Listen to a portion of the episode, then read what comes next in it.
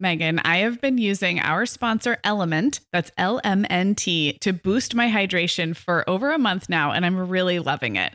I'm just not very good at drinking plain water, and I love the taste when I pop one of these little packets. I like orange or grapefruit into a big bottle of water. It's kind of fruity and salty, and it just helps me hydrate better overall. Element is a zero sugar electrolyte drink mix born from the growing body of research that shows the best health outcomes occur with higher sodium levels. Each little pack delivers a significant dose of electrolytes, but minus sugar, artificial colors, and other iffy ingredients. Element's flavors are so unique, like fruity watermelon salt and spicy sweet mango chili. And we're going to set our listeners up with a variety pack so you can find your favorite. Right. You can receive a free element sample pack containing eight flavors with any drink mix purchase when you purchase through our custom link, drinkelement.com slash mom hour. That's D R I N K L M N T slash mom hour. This offer is available exclusively through our partnership and is available for both new and returning customers. And if you're an Element insider, you'll have first access to Element Sparkling, a bold can of sparkling electrolyte water. Again, it's drinklmnt.com slash mom hour. Hi, I'm Sarah. And I'm Meagan. We're two moms with eight kids between us, from little to grown. We're in different areas of the country and in different stages of life. But we both know that motherhood's a lot easier when real moms share tips and encouragement. And remind you that it's really all going to be okay. We're not experts, we're parents who've been there. We're not perfect, we're real. Welcome to the Mom Hour. Hi, everyone, and welcome to the Mom Hour. I am Meagan Francis here with Sarah Powers. Hey, Sarah. Hey, Meagan, how are you? Good. Have you driven anywhere today? Yes, I drove carpool this morning for school.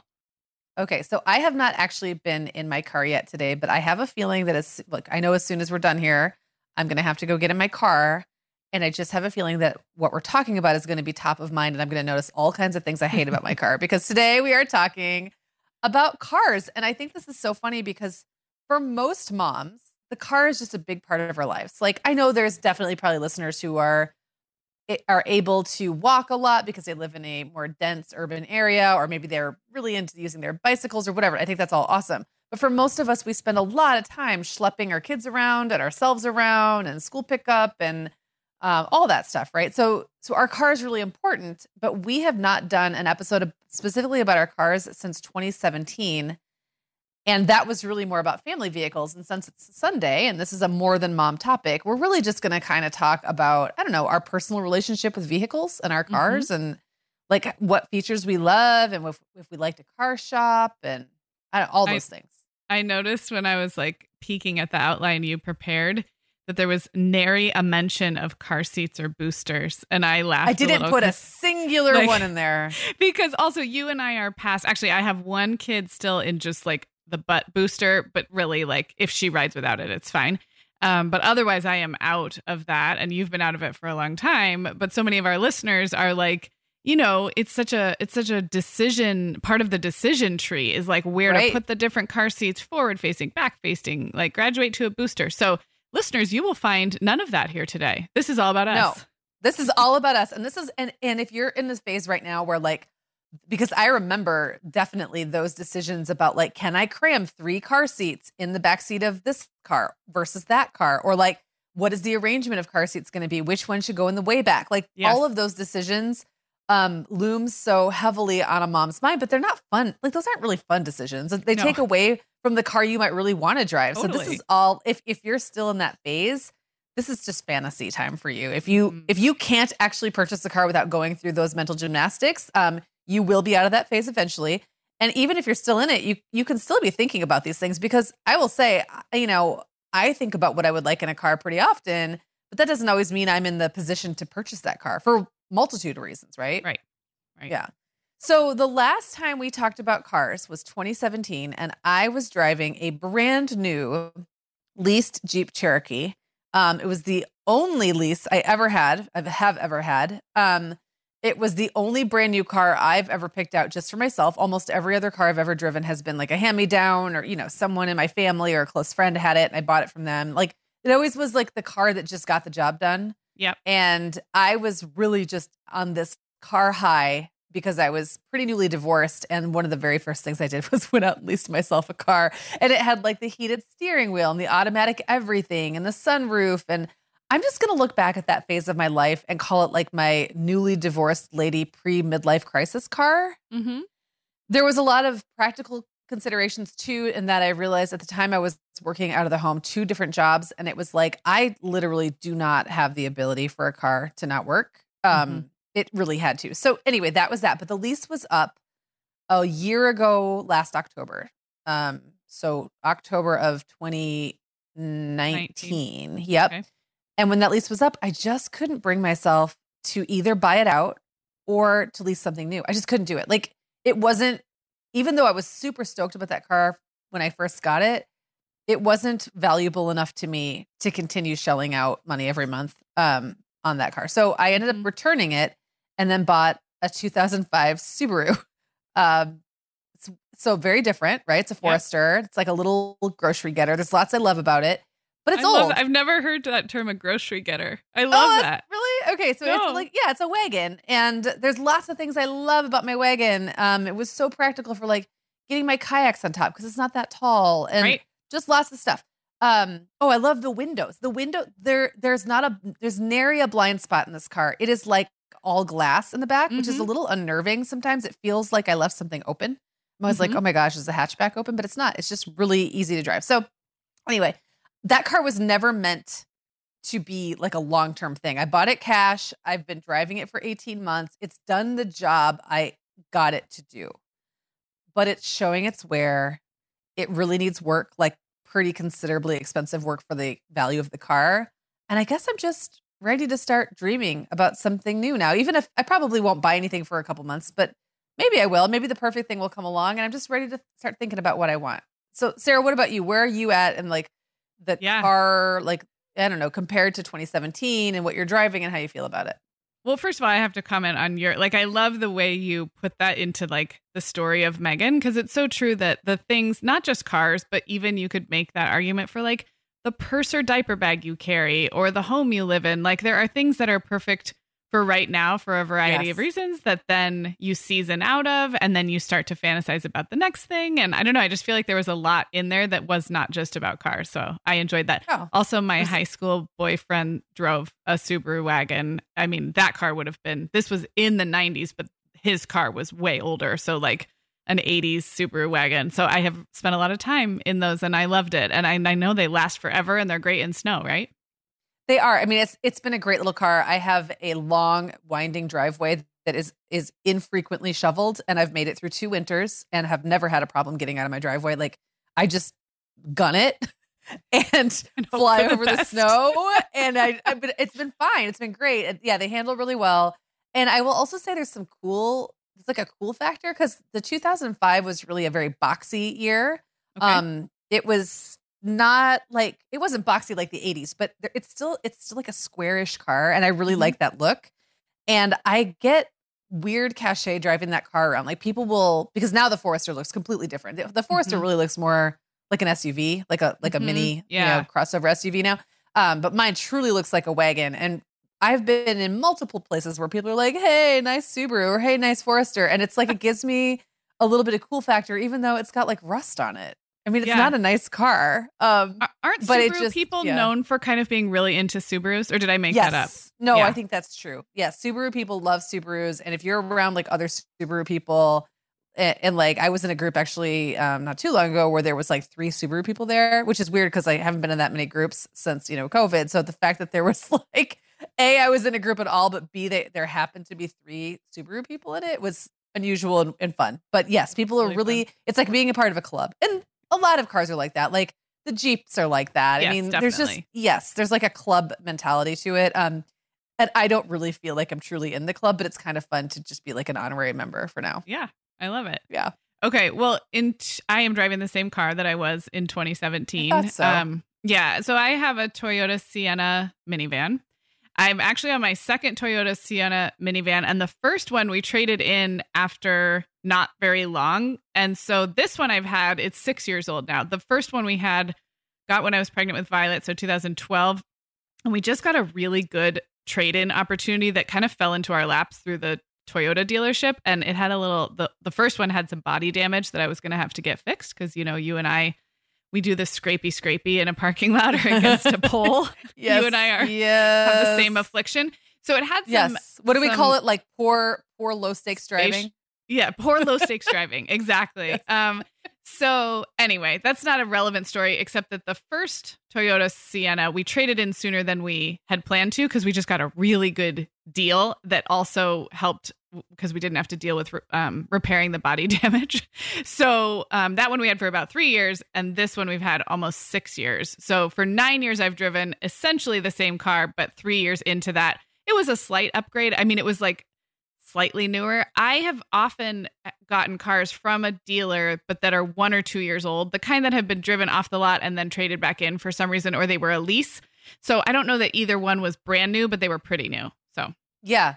Yeah. Um, well, I will definitely talk a little bit later in the show about my poor low stakes driving. Um, but I don't think I've ever shared the story in the podcast. Maybe I told you, Sarah, when I returned my um when I returned my Jeep, I actually had some I had somehow purchased like the extra insurance, which I never do. I always think it's a ripoff, but I think it was one of those things where like the the dealership said that if I bought it, I would get like a thousand dollars off. So it basically was a wash. Like it didn't Yeah. cost me anything. And I ended up having to use it because I had so much body damage on the car. And when I took it into the um to like the shop, the guy was so disappointed in me. That's the only way I can put it. He was walking around my car, like taking photos of the dented bumpers and all this. And he was like tisk tisking me, like, oh, how did you do this? What happened here? I'm like, I don't know, man. I can't use a backup cal- uh, camera very well because when I, there's a backup camera, all I look at is the backup camera. I forget to look I know. outside of it, and then I run into things. I was like, I just do your job, please fix it. I don't I know. know. Just I hate the judgment. I hate the judgment Yes. of car people. That's like a whole separate thing.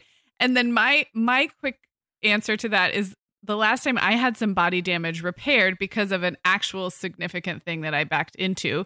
Um, they asked if they were like, "Oh, do you want this fixed too?" And it's like this paint scrape on the front lower right bumper, and I was like, "Oh no, that one's fine. Like you can you can leave that one. Just Right. undent the back of my car from when I backed into something." Yeah, we're terrible. we're terrible, but it's okay. I've actually been much better in the Subaru, probably probably because it's not valuable and it's got body damage already. So it's like I don't know. My mind is like I don't. It's just you know how It's like how things you don't lose cheap sunglasses, but if you ever get Right. expensive ones, you'll sit on them or or lose them. Yep, break them. Yes, exactly. Sarah, we both know this time of year can be crazy. So, this is a great time to get ahead with no prep, no mess meals from our sponsor, Factor. I love how these meals are ready to eat and delivered right to your door. I mean, you can't beat that convenience, but most importantly, they're seriously delicious. Yeah, Meagan, I agree. Our whole family was impressed with the quality and flavor of Factor meals we tried. And it turned out to be a great option for my teenagers when they got home late from a theater practice or came home from school super hungry. There's zero prepping, cooking, or cleaning up. Factor meals just need to be heated for about two minutes and they're ready to go. Yeah, and for any listeners with wellness goals this month, Factor has six menu preferences to support your lifestyle. Whether you're trying to boost your protein, avoiding meat, or simply focusing on well balanced meals. And you can pause or reschedule deliveries to fit your lifestyle. Make today the day you kickstart a new healthy routine. Head to factormeals.com slash momhour50 and use code momhour50 to get 50% off your first box plus 20% off your next box. That's code momhour50 at factormeals.com slash momhour50 to get 50% off your first box plus 20% off your next box while your subscription is active. Okay, Meagan. Well, over here at the Mom Hour, we are big fans of our sponsor, Our Place. In fact, you, me, and our team member, Katie, were all comparing notes on our favorite product.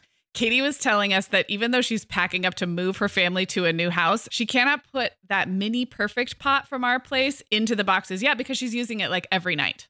Well, as someone who also has a perfect pot, I got mine as part of their mini home cook duo set. I get it.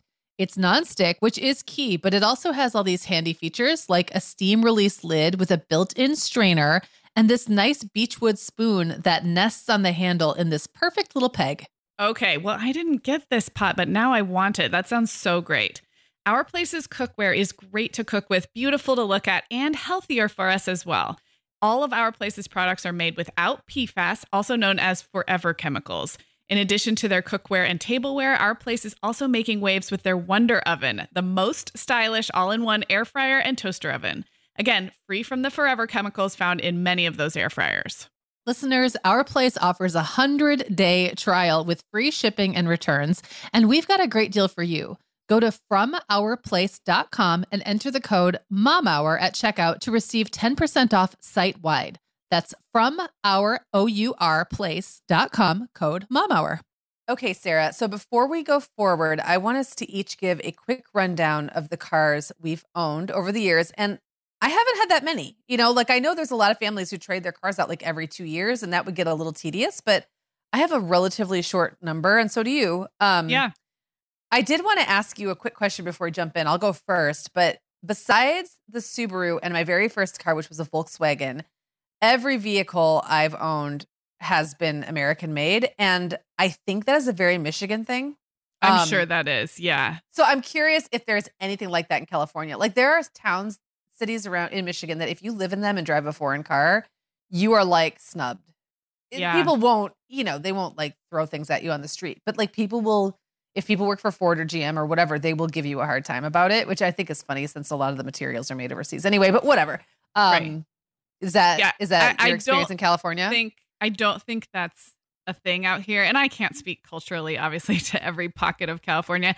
I think out here, like you know, you're you, uh, there are there are sort of gold stars for energy efficiency. So like yeah. hybrids and electric, and even just like like the anti gas guzzler. I think when when I lived in yeah. Arizona, the trucks are big and the SUVs are big, and it's mm-hmm. like guzzle all the gas, and then there's a little bit of social pressure to not be like that, I think, in parts of California, again, speaking broadly. Um, but I do kind of remember that in the Midwest, even in Chicago a little bit. Um, and I know that I know some families who just prefer to buy American made cars and that's like their thing. But I, I'm sure that Michigan would be like just more extreme in that. Yeah. And I've been very curious. Like I've been Honda curious. I know they're that their cars are are known for being super just like, you know, indestructible. They last forever. Yeah. Um Toyota has some some cars like I'm really interested in. So it's always interesting to me because I just gravitate toward American made. And then I'm like, I don't really understand why I don't have anyone like working for any of these companies in my family right. or in the union. Like, why do I care? It's just one of those things that's hard to kind of like, it's, it's just inbred, like it's yeah. ingrained in you. So, well, okay, I'll go through my list. So my very first car was a Volkswagen Golf. It was a 1985 Volkswagen Golf, which means it was not as old as my current car is, which I think is interesting because it felt ancient and it. Oh my god! I'll talk about this later. It didn't run that well either. um, then that car kept dying, and so when I was either, I think I was still pregnant, and John and I um, bought a brand new Ford Ranger truck. That's the only other new vehicle I've ever owned, and it wasn't really mine, but like it was there for me to use. I think it was more his car than mine. Um, then later, I got an old Ford station wagon. Can't remember the model on that. I probably could. I remember it was red. Um, it had been my mom's. It was given to me. Um, then I had a Saturn. That was a 93 Saturn, I believe, and I got it in 2003. So again, only 10 years old, but I feel like I bought like the crappiest possible 10 year old cars um, at the at that time of my life. And then I had a Dodge Caravan uh, minivan, and that was really the bread and butter of my like early parenting days, mm-hmm. and I mm-hmm. loved that Dodge Caravan. I, mean, I, I, I still hear great kids anymore about yeah. the Dodge Caravan and the Plymouth, or is that what? There's another mm. of those mm. minivans that I always hear great things about. I I think the car. I just always have heard great things about the Caravan, but probably they're all great. And I will also say when I went on that road trip for spring break, we had a Caravan, and this time both the doors opened, and I feel like when I had my old caravan, only the right hand door in the back open. In uh, fact, there uh-huh. wasn't a door on the left at all. I remember that. Just the right style. hand. Yep. But like the buttons that open everything, just they were just magical. Um, then I had a, then I had a Yukon, and both the Yukon and the Dodge Caravan were like hand me down cheap purchases from my in laws. Uh, we drove the Yukon for years. That was actually great for when the kids were bigger. Um, what I didn't love about big SUVs when they were all like really little is like climbing into the back of a big SUV to buckle kids in is yeah. kind of torturous. But if most of them can go in the way back and buckle themselves for the most part, and then you only have to worry about the baby in, you know, the middle row. That's fine. And then I traded that in uh, for the Jeep and now my Subaru. So that's not that many cars. And, No. you know, now I've been driving for like nearly 30 years, Yeah. which is crazy. Yeah. Yeah, no, I don't have that many either. Um, my my parents bought so when I got my driver's license, um, airbags were a brand new thing, and the data on airbags was like pretty life changing. I don't know if you remember, but like Yeah. No, I it do was remember. like, and so they started Like, to be this made. thing. Yeah, and they started to be made standard in less and less expensive new cars right around the time that I started driving. So my parents decided to get a it was a modest new car, but it was new because of the airbags and I remember like almost kind of wishing it was the RAV4 was very funny looking. It was the very beginning of those mini SUVs or those crossover Yes. SUVs. It was awkward and dorky looking and Wasn't I was it kind such- of like Jeep, like Jeepish, but like Yes, a, like if you like a, tra- shrunk like a down a Jeep- sort of? Yes. Well, like if you shrunk Yes, down okay. a Jeep and rounded all of the surfaces and made it look not cool. And I, of course, I'm so, I mean, I'm owning my privilege here. I was very like, all I cared about was kind of fitting in. And first of all, it was a brand new car and I didn't like the kind of label of what what went along with that of like being spoiled or like and, and then also it was just ugly. Um but of course that was a great safe car to drive. Thank you mom and dad. So that was a little toyota rav4 they later changed the body on the rav4 and they don't they look now like just like a mini suv but I still see like- the ones from the 90s around and uh, because they're still driving because Toyotas will go forever. Um, and it had a cool like you opened the trunk like a door like si- instead of up and down it went sideways and it had a kind of a roomy trunk for a little car. So, I mean, it was cute, but I had like my own teenage like weird hangups about it. Yeah. Um, also in my teenage years, I drove a little Toyota pickup truck for a couple summers when I was home because my parents had sold that RAV. And I learned to drive stick on this little Toyota. I forget what the the uh, we're a Toyota family if you can't tell, but it was a very old stick shift, the smallest pickups. Like they're very petite, and I loved the feeling of driving a truck, but it was like a Sarah sized truck. It wasn't overwhelmingly big. And I loved learning to drive stick really, really well. I had been taught a couple of other times, but it's like anything else. You get taught and then you forget because you don't do it for a while. So those summers home in college, I really mastered stick shift driving in this little Toyota pickup, this little black pickup. Um, and then I didn't have a car in Illinois when I was at, at college at Northwestern until the very end. And then I had an Audi that looked beautiful and didn't run. And we'll get into that. Let that story of a lemon. Um, and then I got another RAV4 because like the universe thinks that's funny when we moved to Arizona and I started having babies. And they again the body type had been updated. It looked much more like like a Honda CRV or like the little like the smallest little crossover SUVs. And it was kind of like dark red. It was cute. And I had that until I got pregnant the third time. And then we went to the Toyota Sienna minivans. So I've had a lot of Toyotas and one German car. Okay, I love this. Um, I just wanted to mention that I learned to drive a stick the summer between my freshman and sophomore years of college. I went and lived with my brothers down in Tennessee in this log cabin in the middle of nowhere, and they had a roommate who was like never there. I think he had like basically moved in with his girlfriend or something, and had left his car that was a stick, and I got to. I don't think I had my own car at the time, or maybe no, I didn't. I didn't have my own car because I was just coming off my freshman year where we were not allowed to have cars on campus. So um, I basically got to use this guy. His name was Doug. I got to use his car all summer, and that's how I learned to drive a stick. And I, I don't remember anything about what kind of car it was, except that all of the that fabric on the ceiling was falling Mhm. in, Yeah. and it would like hit you in the head. And then I was like pushing it back up with thumbtacks. So there were like thumbtacks all over the ceiling.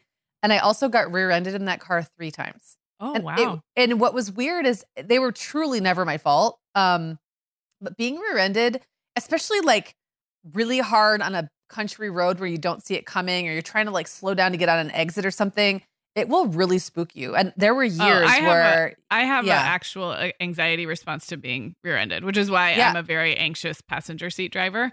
oh, Um, okay, because I always think, and Brian's really safe, but I'm I'm the worst. I am that passenger seat driver that like I'm just afraid someone's going to slam into us, and do, it do you make that it's from- noise like like that noise? I mean, I try really hard not to, but yeah, I'm pretty I'm pretty bad. So I've gotten over it for the most part, but there were like probably a three or four year, there's like a three or four year period where I would tense up every time I came like a slow down or stop, or Mhm. if I felt like someone was coming up on me too quickly, because it just gets in again, it's like ingrained in you. You're just waiting for the impact and it's very scary. So It is um, very scary. yeah. So anyway, I took I borrowed Doug's car and messed it all up, and I gave it back to him at the end of the summer. Um, don't think I ran into anything, but other people ran into me. So let's see. Uh, my next question, which you really nicely set us up for, was I don't even know how to put this. Like, did you ever feel plagued by car issues? Because again, with that like knee jerk muscle memory thing, I think it's really hard when you've been driving a car that breaks down a lot to get over it and to trust that a car can be there for you and not yeah. do that. Um, it feels like forever, even if it's just a brief time or like even one car. So I'm, I yeah. want you to tell your stories first, but I think we both have one of these. Yeah, and I have one car in particular because as we've been over, I've driven mostly relatively new cars. Um, and a lot of times they kind of came with some kind of protection plan, or like my family had AAA. Like I was, right. I was car secure, uh, you know, like, and I, I wasn't used to a ton of car trouble other than the occasional like flat tire that happened a few times as a teenager and other random things. But um, after college, I drove this cute little Audi that was a adorable little car and I drove a ton because I was dancing professionally in the city. I was waitressing in the city and then I was teaching dance and performing and rehearsing almost always in the far Chicago suburbs. So all our Chicago listeners like Aurora and Geneva and like West Chicago and like far west suburbs and then sometimes some other I mean I went to Evanston a lot and Skokie and I don't know. So I was driving an hour a lot of times multiple times a week in and out of the city in traffic and this Audi broke down and I don't mean like a, a little wiggly noise that you have to take in and get looked at. I mean you're driving along and then you're not. I want to say like six times in two years. Like and there was no reason for it. And I never I never really like understood the concept of a lemon. Like that seems like that's not a real thing. Like how could a car truly be a lemon? I don't think they ever found one thing that was responsible, but it was a very nice car. It was a relatively new car. It shouldn't have been doing that. And the the breakdown stories are comical. One time I was on it was my first day teaching at a dance studio in the far suburbs. So I'd been hired, but I hadn't worked there yet. And um, I had to call my boss. We, this is early cell phone day. So I did have a cell phone. Um, and it was like 96 degrees. And I was on the center divider of like I 80 or 88 or one of those westbound ones. And it was like 100 degrees outside, and my car just, it wouldn't even limp along. I was just stuck there, and I had to miss my first day of work. That was like super stressful because I felt really, I felt bad, like no showing my first day of work. Yeah. Another time it was a blizzard at night. So I had like middle of summer, middle of winter. The blizzard one, someone from the studio I was going to had to come get me at like a gas station in Wheaton or wherever I was. Like, it just that car was a joke and then every time it happened it would be in the shop or in the at the Audi dealer for like I don't know, 10 days, 2 weeks, 3 weeks. It was like it was comical. So that was that story and um it just was a part of my life when I was the other thing about those years is I was learning to be an adult. It was the years when right. I was like 22, 23, 24.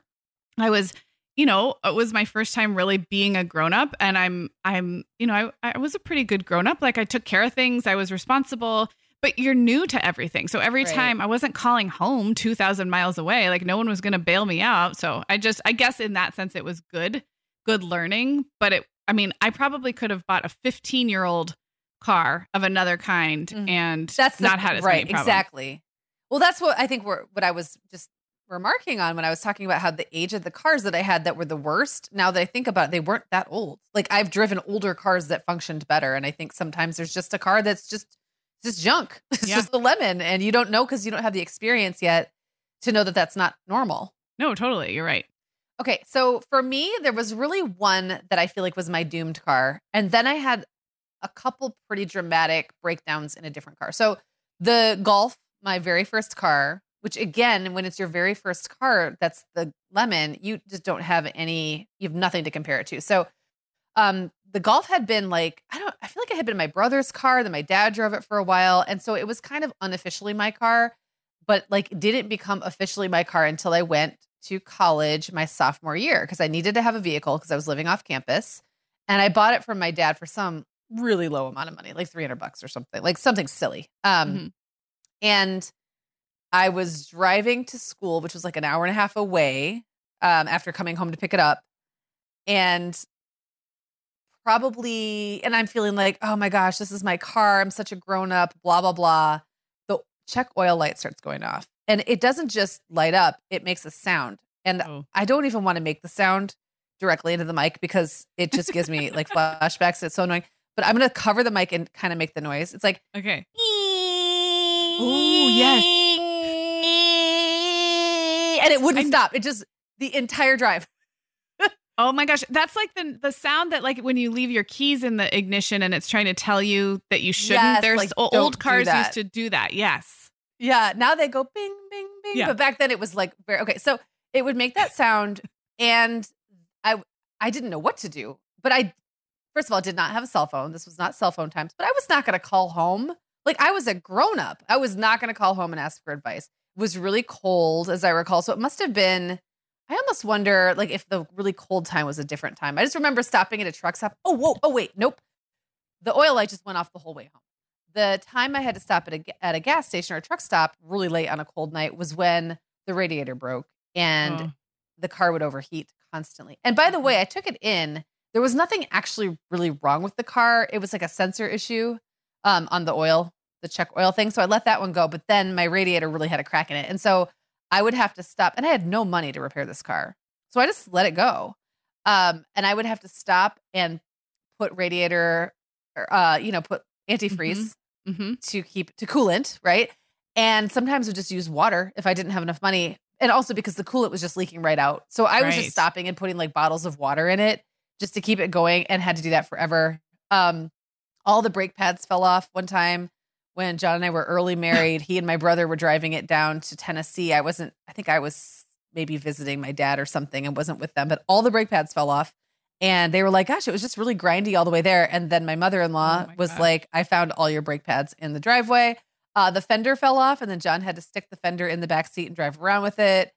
And there was, we were living in Nashville at the time, and there was like a doppelganger golf that was also always broken down on the side Oh, of the oh, road. funny. So we would see it, and it was like an omen. We'd be like, oh, there's our twin broken down on the side of the road again, like same color and everything. And then it would turn out that we would break out down the next day. And it, I just got used to the fact that like I might go to the grocery store and stop the car and then not be able to start it again Oh and just gosh. walk home and then come back the next day. And sometimes it would start. Like it just, we couldn't keep up with what was wrong with this car. And finally, it was just time for it to go. That's we so probably stressful though. That is. it is. It is. And I was pregnant. Like, I don't know. I had a job. Like, I was working a nine to five type job in the city of Nashville, and we lived outside the city. Um, so that was really stressful. It was so stressful. Um, but I also just got used to it. It's just so funny how you you just accept it. Like that's how cars are. And now I'm like, no, that's not how cars No, are It doesn't have to be it doesn't this way, have Meagan. to be that way. I know. Um, the other thing when we had the caravan, which I did love, it had a, a couple known issues, and one of them was that caravans of that year chewed up tires. So I Hmm. had a lot of flat tires, just like more flat tires than I've ever had with any other vehicle in that car, and they would just randomly happen. There was really no rhyme or reason. They weren't particularly old. We were having them, you know, balanced and all that. They just it just chewed them up. And at one point, we had taken the car, I think we were in Chicago, and we took it to a shop to have like all the tires replaced. And then as we're driving out of Chicago, so I'm in the caravan and John with all the kids, and I'm pregnant with Clara. So all the boys and John are in the Yukon. So we had just gotten the Yukon and we Mhm. were still driving the caravan. And they're all they're all ahead of me on the on the toll road. And the transmission went out on the toll road, like where the two roads outside of Chicago on the Uh-huh. Indiana side, that's like where they converge. So it was, I like drifted to the middle. There's like a little island of grass, but it was snow because it was February and I was 36 weeks pregnant, I think. Oh my gosh. um, stopped there. And then my phone wouldn't place the call because at the time there was really this weird spot right in between the Indiana suburb suburb area and the city of Chicago where constantly I would lose signal and could Mhm. not get it back until I got like about 30 minutes down the road. And it was really annoying. But now I'm like stranded in it. the Yeah. literally in the middle of the freeway, not even on the side of the freeway, pregnant in my car, which won't work. John and the kids are gone. So I had to get out and walk. I finally was, and like police went by and didn't stop. So I'm just sitting there on the side of the road, like, okay, I'm gonna have to walk. So I went to the side. I'm walking like in the shoulder in the snow. And it's probably like the toll booth was like maybe, I don't know, half a mile up, something like that. So I'm kind of schlepping down the highway, crying. I wanted to break my phone and like throw it into the weeds. Um, and this van pulls over with carpet like all over the inside of the van. These two older guys and a teenage kid. and they're like, "Do you want to ride?" And I thought, so I had to weigh for a second. Like, what are the chances I'm going to be smashed on the side of the highway versus the chances they're going to abduct me? And so I'm quickly doing the mental math, and I'm like, well, there's a toll booth. It would be really hard for them to abduct me through a toll booth. Oh my So- gosh. I took the ride, and then I got out at the toll booth, and I went in and made a phone call, and John had to circle back. By this point, he's like 25 miles down the road. Right. He had to come back, go through the tolls again, pick me up. Then we had to go again around Yeah. To like get the car taken care of. It was just ridiculous, ridiculous With four But little boys was in the car. with four little boys in the Yeah. car. Um, and it's just funny looking back at that now because that was that was like the only time that car epically failed, but it was so epic. that is, I don't think I've ever heard that story, or at least I not kind of forget about it detail. sometimes. Yeah, That's but you know, I've had a pretty good run since, and like honestly, I don't know if it's because it's like it's not like I take that much better care of my cars. Maybe I just have better cars to begin with. Maybe having a little more disposable income um, means I just take care of stuff a little more proactively. Or maybe it's like that again. Like you tend to run into problems when you least, like Murphy's Law. Like when you really don't need it, you really Yes. don't need to break down on the highway when you're eight months pregnant. You, Yeah. you know, That's when it'll it's happen. you know winter and Yeah. snowing and all that. And so maybe there it's just been a weird convergence of like there never being dire enough stakes right. for like little problems to really bother me. So it's been okay. It's been okay. Good. Um okay, well, I'll quickly lead on this one. My next question is how good are you at car maintenance? And I would say historically I was pretty terrible. I've gotten better. I've I've gotten better about remembering things like you know, changing my oil and putting air in my tires and checking the tire pressure and all that. It's still not the first thing I think of. Um or the, even the fifth thing I think of. I'm just kind of like a driving as an afterthought. I just want my car to get me around yeah. and I don't want to have to think about it. So I'm always just like a little bit behind. The car isn't gross inside anymore. Um, that you that was definitely a thing for me when my kids were really little. Like my car was always disgusting, and now that they're older, and I guess because I did have that experience of having a newer, like a new leased car, I got really good at keeping it clean during that Right. time, and so I've kept up with that a little bit better. But just like I don't know, I just don't pay attention to stuff like that. Like when I had the lease, I was over the mileage and ran into things and like scraped it and, and all that stuff and i i still didn't keep up with the oil changes right on time I, it's Yeah. just something maybe i'll never be great at how about you Yeah.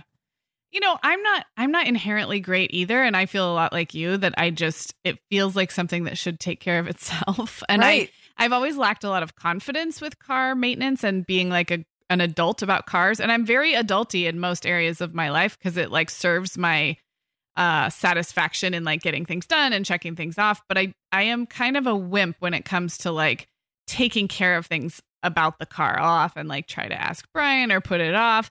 I will say that when I've had cars that have some kind of a maintenance plan, like they're on a warranty for a year, and then even after they're not on a warranty, like when you go to a Toyota dealership, like they've got your name in the system, they'll tell you when it's time to come back and they'll send you an Yeah. email or they'll put a sticker on. And I'm actually pretty good about that.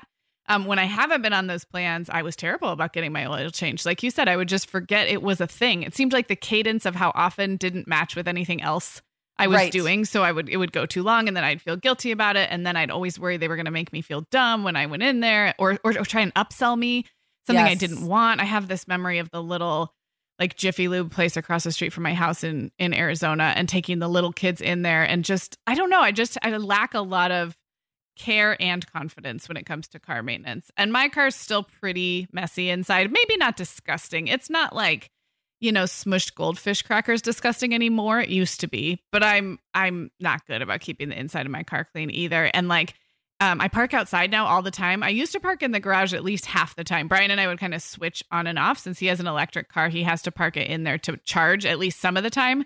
But um, I park outside almost all the time now, and that just adds to the the dusty, dirty. Even the inside gets kind of gross. So no, I am not great. i will have like little phases i'll go through where i'm remembering to wipe the dashboard down with those little wipes and things like that and then i'll go like a long time and just because if i don't have it in my hand when i get in the car Yeah, I'm not going to like go in the house and get it or go to the store and buy it, you Yeah. know? So um yeah. It it's Yeah. one of those things where it's like I'd like to be better at it, but how much do I really care? You know? right. Yeah. You know what I am good at is replacing wiper fluid because that Chicago, the all that Chicago driving and all the snow and ice and the and the dust from the expressway. I went through wiper fluid in that car like like crazy, like no car I've ever been in because I was constantly, you know, using it. And so I got really good at just remembering to pick it up at the gas station when I was filling up with gas and you know, I learned how to replace it really easily. So that is the one exception is I don't like being low on windshield wiper fluid because it I don't like that feeling of not being able to clean off my windshield. So I'm pretty good about that too. But again, that actually affects the performance, like the experience of being in the car. And that's why I'll do it.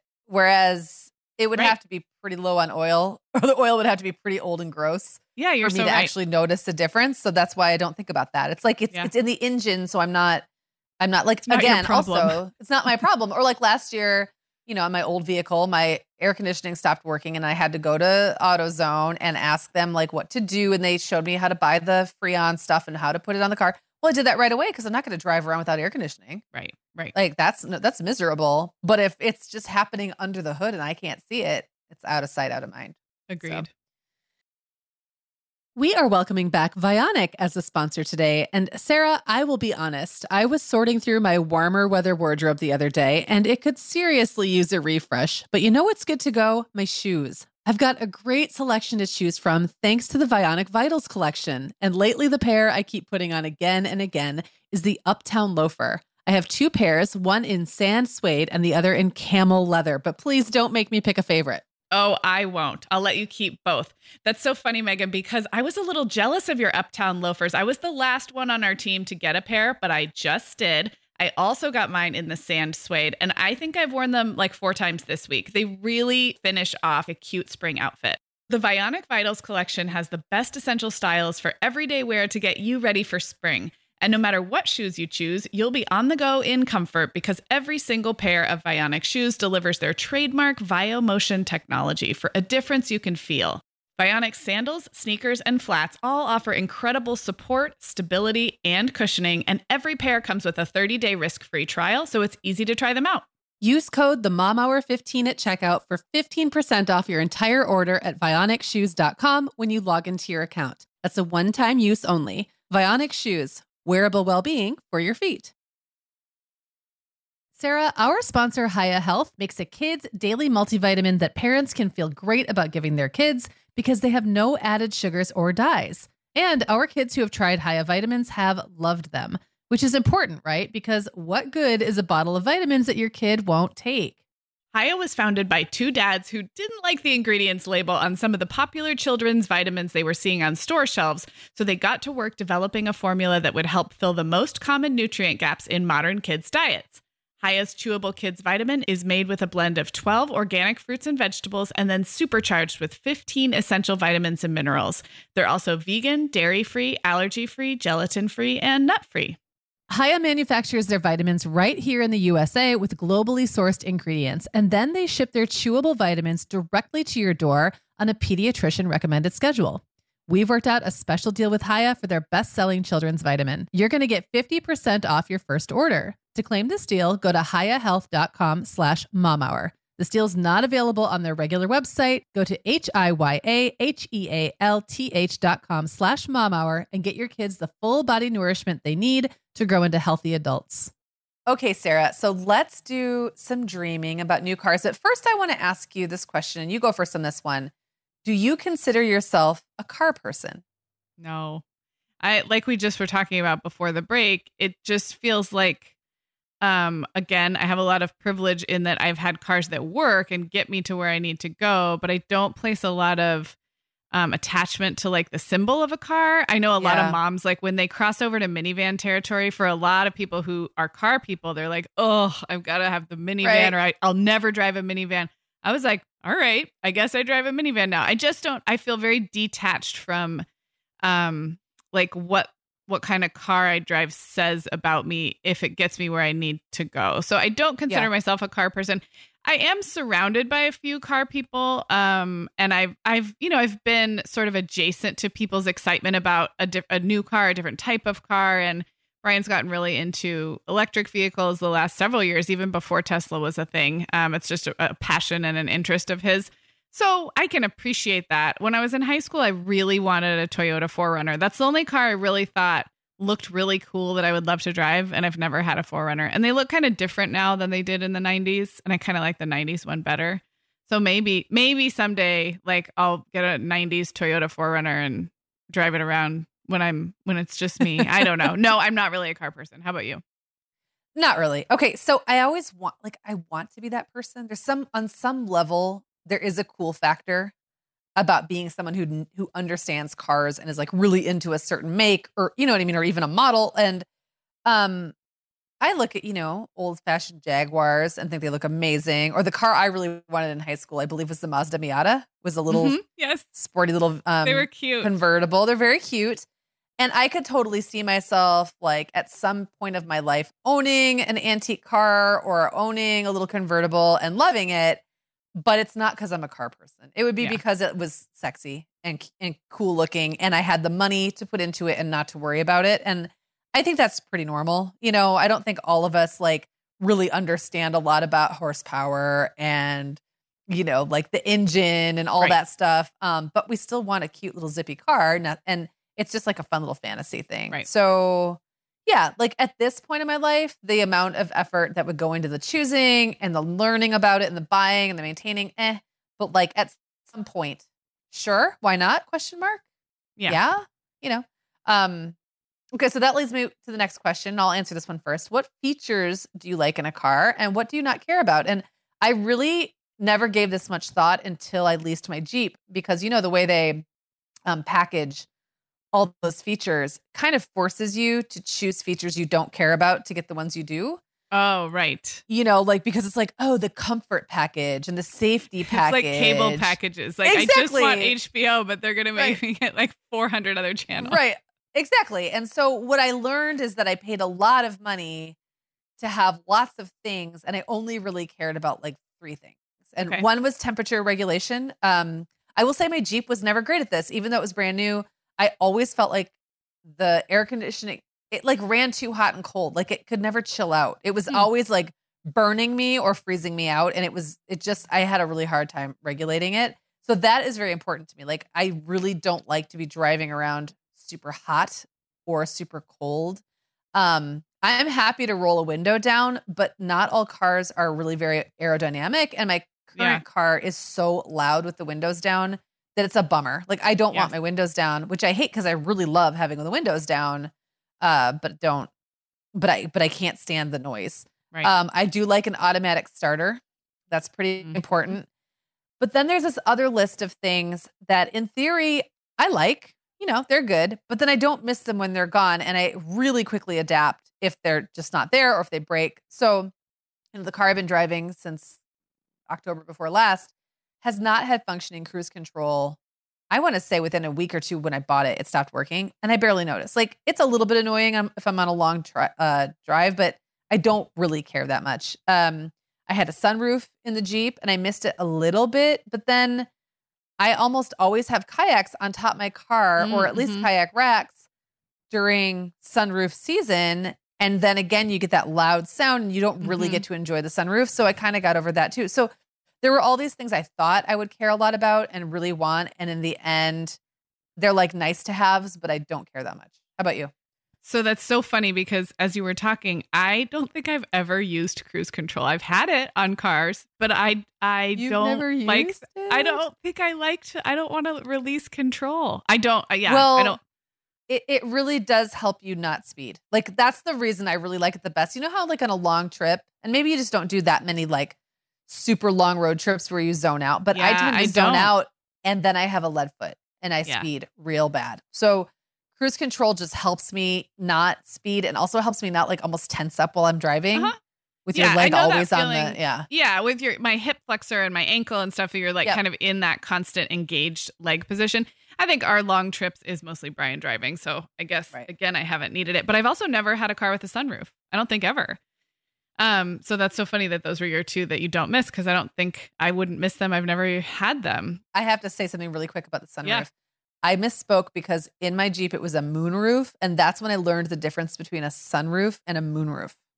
What is it? And- I've heard I've heard the two. Well, okay. I believe, and and this is my knowledge is now several years old because I don't care enough to look it up, but um, I'm pretty sure. So it was a panoramic moonroof where it would like the whole thing basically opened up and unfolded.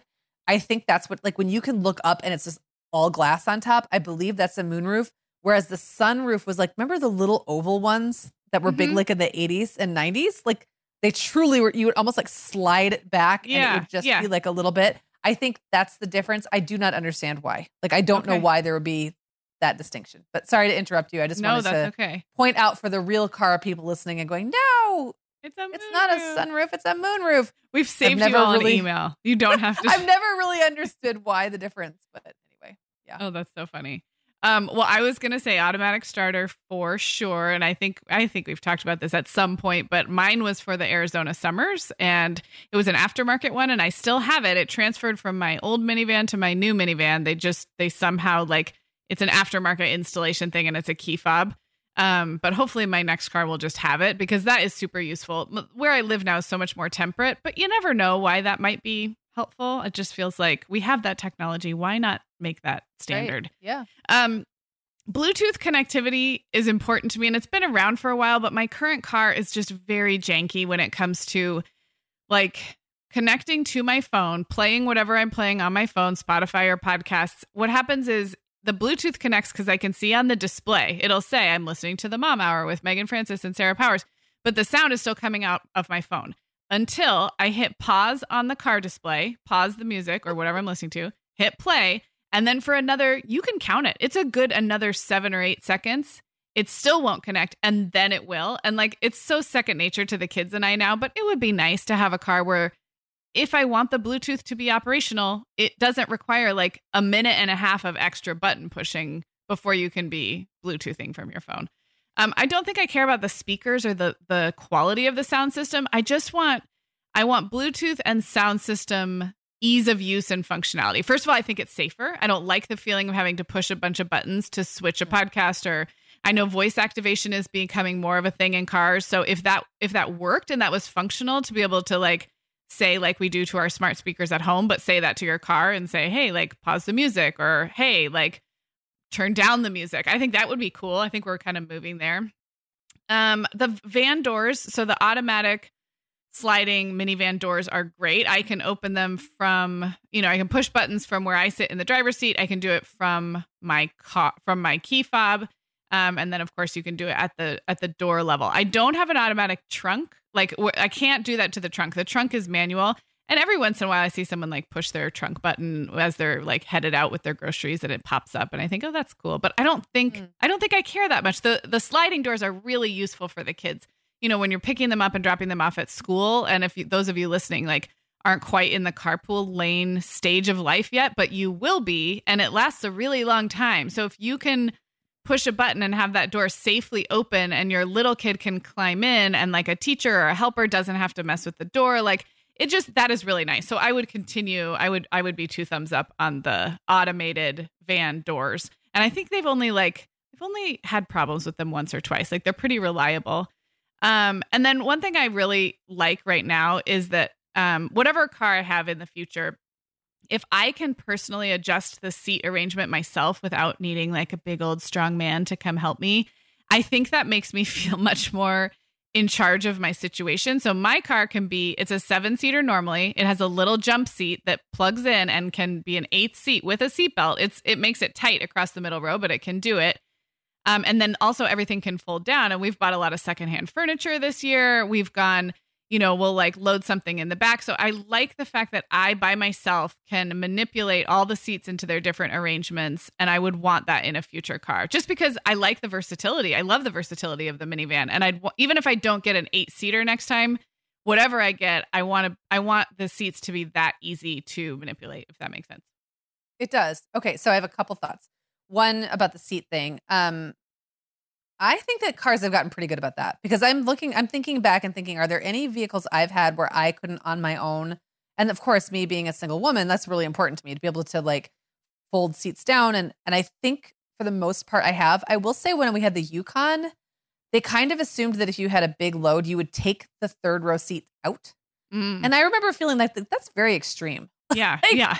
how how many times in my life do I want to remove? It's nice that you can do it, but like I'm never gonna do that. I think we did it like once when we moved and had to put literally pieces of furniture back there, but like otherwise, nah, I'm not doing that. So um in the Subaru, that's one really nice thing. I can fold the seats down and I could sleep back there. It's like a flat, nice, wide open area um that I could use for transporting a lot of stuff before I'd have to worry about seat removal, but it has seemed pretty pretty good, I guess. Yeah, good. Um, I have a Bluetooth, like a third part, uh, aftermarket, I guess not third party, uh, aftermarket Bluetooth connection thing that just goes into the cigarette lighter. Which I just think it's funny that cars still have cigarette lighters, but um, they do come in handy for those kinds of things because there's still a lot of little adapters for them. And Amy Clark, our friend um, hmm from momadvice.com suggested it to me. It was like $35 and I've had great luck with it. it. The only time it didn't work was when I was driving through the hills of Ohio. And I think that's it's based on a radio it has to pick up a radio station. Oh, I remember And you then it- saying that. Yeah. yeah, it has to pick up like a radio station that's not actually in, you know, tune or whatever. So it's just static and then it plays through that. And so we couldn't because we were up and down in the hills, it was just constant. Like we couldn't maintain the connection very long. And that was annoying. But that's literally in 18 months the only problems I've had with it or however long I've had it. Um I did recently learn that I don't have armrests in my car, which I didn't even Oh. really recognize that I don't have armrests. Um, Eric pointed it out, and I was like, "You're right. I don't have armrests in this car. How very strange." But it, I never realized I wanted them until now that I know they don't have them. Uh, That's that's really kind of weird, right? And then I think something that's like underrated in design are, um, well, we talked a little bit about blind spots. I hate excessive blind spots. Like Mhm. it really annoys me, especially because of my spatial issues, which you Yes. share. But cup holders, Oh, yes. like a well placed cup holder that's the right size is so important. And I just feel like that's one of those like design things that d- doesn't always get the attention it should. Yes. And I think for a long time, like more, cu- more was more. And, and a lot of cars have a lot of cup holders now, but I agree with you. There's placement and size can make a big difference too. And I am very happy with the cup holder situation in the Toyota Sienna. There's some that like pop out that you don't have to Ah, use unless you need them. There's some in the driver's and passenger side door so that if you, you could have a water bottle down in the pocket, way down, you know, at the bottom of your door, just for if you needed it. It's not really a cup holder, but it's shaped like a like a water bottle. So there's just a lot of options. Yeah. All right. Well, let's move on to the next question. And I'm actually going to like l- um, lump these two questions, the next two questions into one. And the two questions are Do you enjoy the process of shopping for a new car? And question B is What about haggling? I think you should go first on this one, actually. Both of Okay. those. Uh, I am very meh about shopping for a new car. Theoretically, I guess it's exciting to drive up to a dealership and see all the shiny new cars, but I find it overwhelming. I don't really know what I'm looking for. I don't like dealing with salespeople. And I Mhm. don't mean like I don't like salespeople. I think salespeople are great. I just don't like the pressure of them mm-hmm. knowing more than me and me feeling like I have to perform for them. It's very uncomfortable. And I think haggling is so embarrassing for everybody involved. I want to die. Like, and the funny thing is, in my life, I'm a great negotiator. Like, I will negotiate contracts, I will Yes. negotiate pay, no embarrassment, nothing, like, no hesitation. But when it comes to a vehicle, there's something about it that makes me just want to die. And when I bought my car, I did bring my brother. So the funny thing is, the guy let me take the car myself on the test drive. So I just drove away and went and picked my brother up because he lived, you know, like five blocks away. And then we showed back up at the dealership and I had an extra person with me. I'm sure That's the guy so was funny. like, what? And he just like, my brother just got out of the car and knocked like $500 off. A very cheap, it was like a $6,000 car. My brother's just like, eh, what if we just give you 5500 And the guy's like, okay. So I see how it can work. I see Yeah. that's how the game is played. But because I don't know about cars, I find it really embarrassing. And some people love it, my brother being one, loves it for sport. So I have to share a quick story. My brother and Jenna uh, just replaced her vehicle um, not too long ago. And they were at the dealership for 12 hours. What? 12 hours. And at one point, Jenna texted and said, I'm having margaritas. I can't handle it anymore. So she left. she left. because she just couldn't stand it. She's like, my face was red. I was embarrassed, but my brother stuck it out. And I think he knocked like $25,000 off the price. It was like a Oh. 20, like a brand new 2020, but it was like sitting on the lot, kind of buried. And he was just like, you don't want this car anymore. This car's taking up room on your lot. This car is an embarrassment. You don't want it. And Jenna said it was just terrible, but my brother was having the time of his life. Oh so my he'll- gosh. Yeah. So she got to go have margaritas. And then at the end, she got a nice new car. Um, but like just thinking about that makes me want to crawl under a desk and Yes. die. So, so how about you? Do you like buying new cars and do you like haggling? Okay, I'll just speak to the haggling. I feel exactly the same way. There is something so profoundly uncomfortable to me about the face to face, um, like poker face, like gamesmanship it, that is profoundly uncomfortable. And I've learned a lot from you about negotiating in business. And a lot of what we do is more long form conversations, and a lot of it's by email or like it's just different. There's something about that that feels so cringy. Um, I haven't really had to do a lot of it, but I've I've been there for part of it. Um, I, I would say Brian and I have kind of done it together a few times. I actually have not been in a dealer to buy a car in nine years because when we did that, the second Toyota Sienna trade in, it was like it happened really fast and mostly over the phone. So, um, and it was through the same dealership. So I haven't been into a dealership to buy a car in nine years. I realize, which is a long time. But I will Yeah. say we're a 50% Tesla family now. Brian drives a Tesla.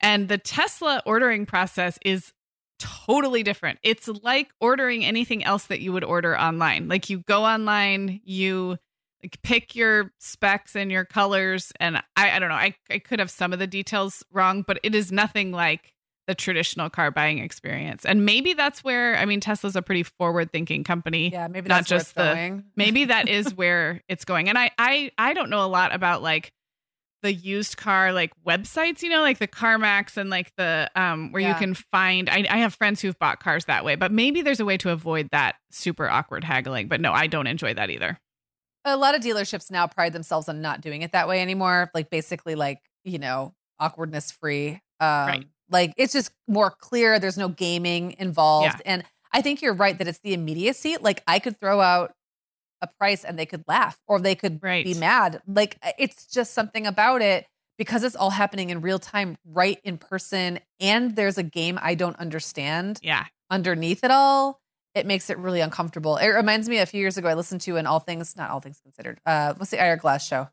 um This American uh, Life. this american life yeah There was a This American Life episode about buying used cars. I'm going to dig it up and and we should put it in the show notes because it really it sh- it showcases all the behind the scenes reasons why dealerships might make deals on certain days of the month and not others. oh wow It has a lot to do with the um with the car manufacturers and their their like um what's the word I'm looking for?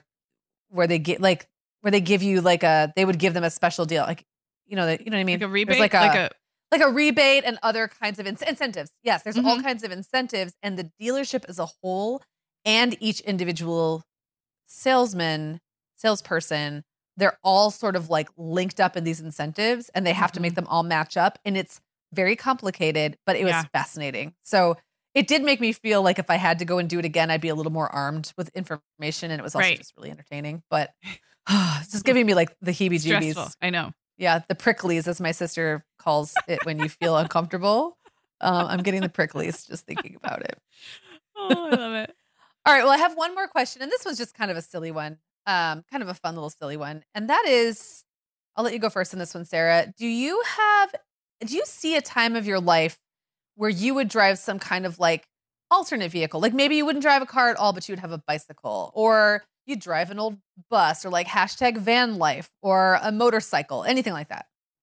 You know, I had never thought about it. So your question made me think. And I'm not going to say no, but I can't think of anything right now that is like, oh, that would be amazing.